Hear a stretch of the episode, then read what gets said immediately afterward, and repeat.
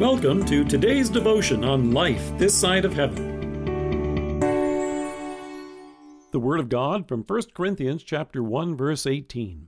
For the message of the cross is foolishness to those who are perishing, but to us who are being saved it is the power of God. Flight by machines heavier than air is unpractical and insignificant, if not utterly impossible. You might think that those are the words of a crazy person, but actually, they were spoken by Simon Newcomb back in 1902. Newcomb was a professor of mathematics in the U.S. Navy and at Johns Hopkins.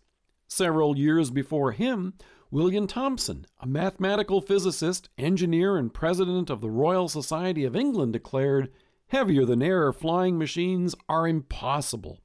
Similar sentiments were shared by a variety of well respected engineers, physicists, and mathematicians, and in some cases, even after the Wright brothers had accomplished their flight, some still refused to believe that it was possible. It just didn't make any sense.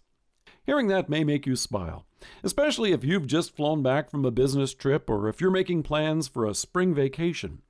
For those who fly regularly, you know that it makes sense. In fact, according to the folks at Statistica, it's expected that 2020 will set a new record in terms of the number of scheduled passengers, with over 4.72 billion. In Paul's day, just as in ours, there were at least two distinct groups who looked at what Jesus had accomplished for us on the cross and concluded it doesn't make sense. How is it possible that Jesus' suffering and death could possibly bring us forgiveness of sins and eternal life? The first group looks at our Savior's suffering and death and the idea that we can be saved by it as silly. Even today, it's hard for folks to think of a God who would permit suffering. And so it seems even more impossible to imagine that God would allow his own Son to suffer. Well, that sounds noble and enlightened, but think about that for a moment. We see the effects of sin and suffering all around us every day, and yet often we turn away and ignore it. The truth is that in love, you and I have a God who has actually done something about it.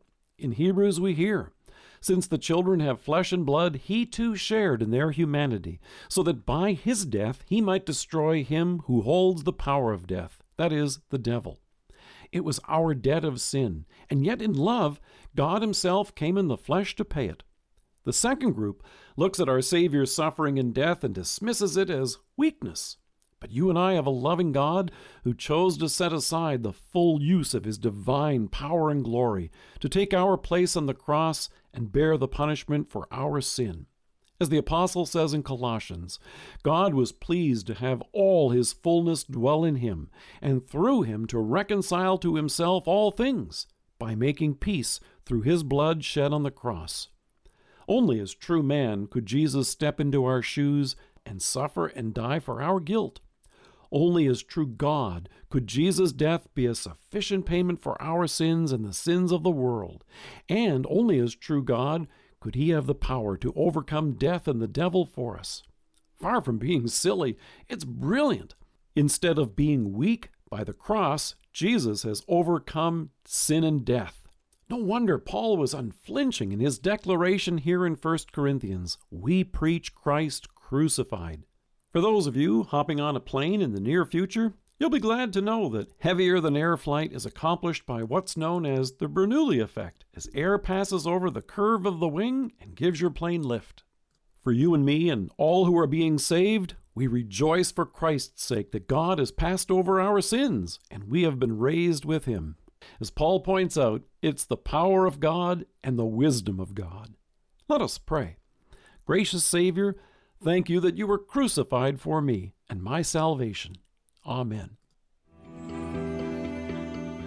Thank you for joining us. If you're listening to us by podcast or on Alexa, we invite you to browse the resources that are available on our site at lifethissideofheaven.org.